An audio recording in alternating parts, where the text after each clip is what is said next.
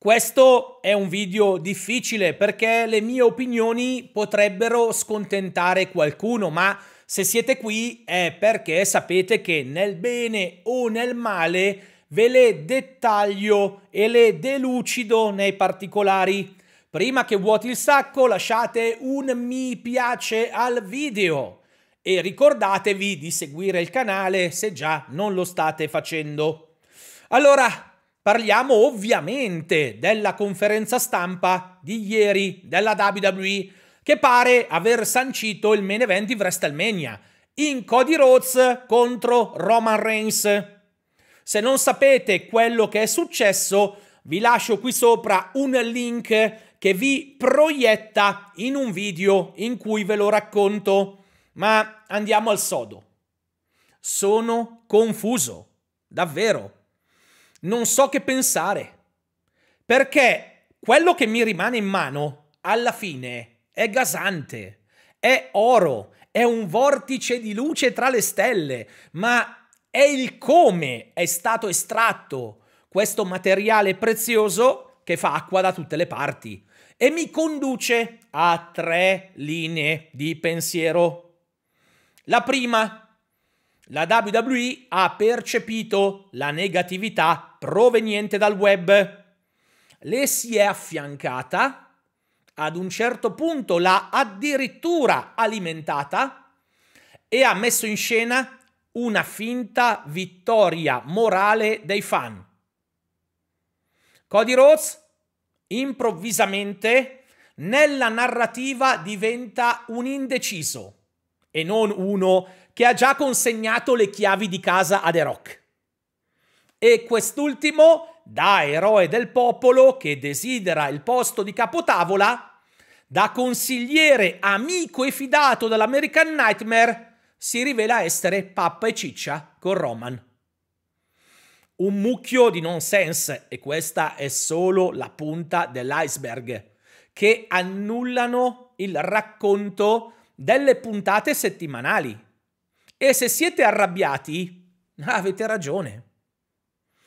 Sarebbe un metodo di agire pavido, fragile, debole, piegato agli umori della platea, che va sì accontentata, ma forse è prioritario non metterla inizialmente nella condizione di manifestare un così feroce malumore.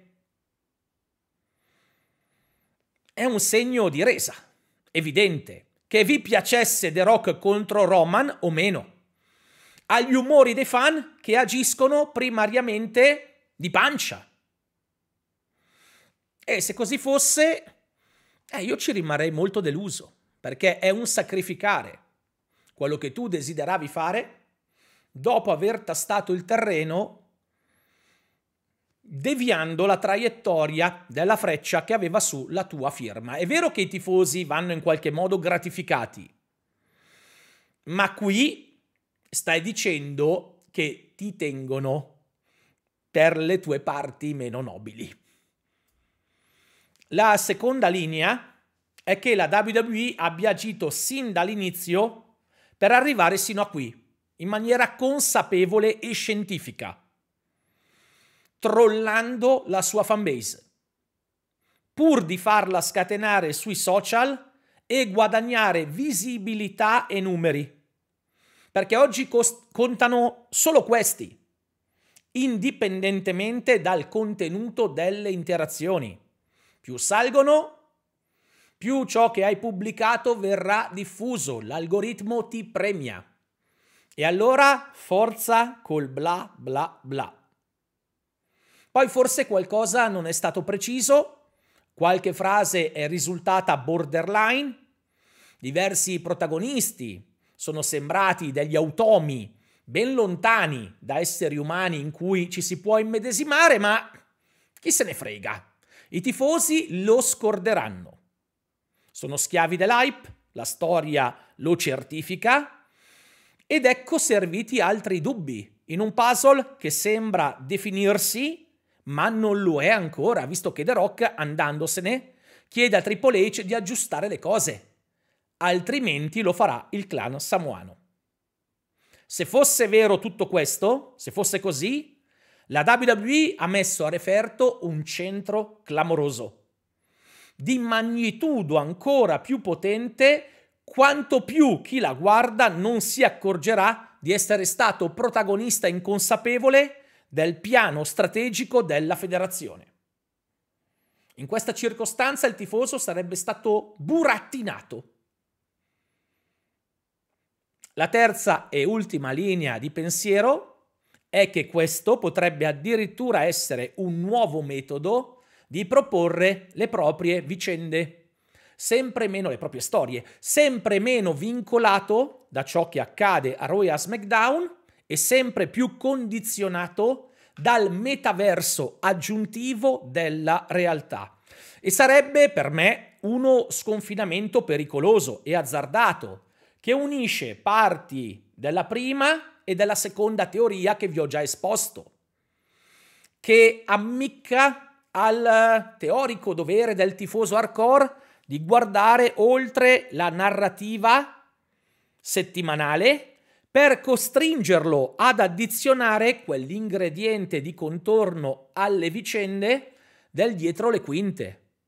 Prima in mano ai siti specializzati e alle newsletter con le loro vo- voci di corridoio, i loro rumor e i loro scoop, e ora invece questo settore che potrebbe essere veicolato dalla WWE stessa a seconda dei suoi interessi e delle sue necessità.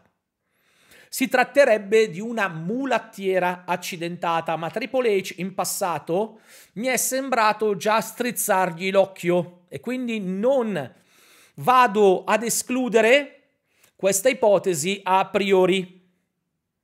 Quale che sia la verità, la WWE ha riportato l'hype per WrestleMania ai massimi livelli. Immagino che non per tutti sarà così e ci sta.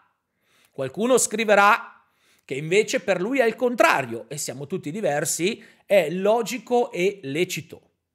Ma ora sul web è un brusio che è diventato canto, è una voce tenue che si è tramutata in tenore. Siamo e sono tutti lì a piazzare teorie, ipotesi e congetture, a digitarle. Ci sarà un match a coppie? Roman, The Rock contro Cody e Seth? Il capo tribù disputerà due match a WrestleMania? E come risolleverà Rollins la sua immagine dopo essere uscito molto ridimensionato dalla conferenza stampa? E a WrestleMania The Rock farà l'arbitro speciale? O alla fine diventerà una sfida a tre? O ancora, è un infiltrato speciale che alla lunga aiuterà Cody perché è quello il loro piano segreto? Se l'arte del wrestling è creare attesa, anticipazione, salivazione, libido, quanto è successo prende 100, 100 su 100, il massimo. Se invece è proporre delle storie e dei personaggi coerenti, a me spiace dirlo, ma è uno dei peggiori pastrocchi che abbiano mai fatto da quando esiste l'azienda. Ed è per questo che sono confuso. Per questo la mia eccitazione non può che essere accompagnata, ci vanno a braccetto, eh, dagli spigoli di una critica tagliente. Io poi che ho sempre difeso il wrestling come strumento narrativo a spada tratta. E soppesando le due cose, la mia bilancia salta. Si svitano i bulloni. Vorrei dirvi, hanno fatto una bischerata, una fesseria. Hanno mandato in malora i loro top player, almeno a livello cognitivo. Poi però guardo le domande che vi ho elencato Guardo la gente che non vede l'ora adesso di scoprire i prossimi sviluppi. Vedo i fan che partecipano, i numeri che si stanno moltiplicando sui social e mi chiedo, ma alla fine forse non hanno avuto ragione loro? Ed è qui che subentrate voi. Qua serve capire cosa pensate e ragionare sulle tre dimensioni sulle tre derivazioni che vi ho detto che potrebbero anche essere complementari o in parte adiacenti o sovrapponibili, perché alla fine, più che una verità oggettiva, la storia nel wrestling la fa la verità della maggioranza e il resto rimane un plankton di percezioni che verrà annientato e cancellato dallo squalo del tempo. Quindi lasciate un like al video, e mai come oggi, con educazione, fatevi sentire con dita a roventi nello spazio dei commenti.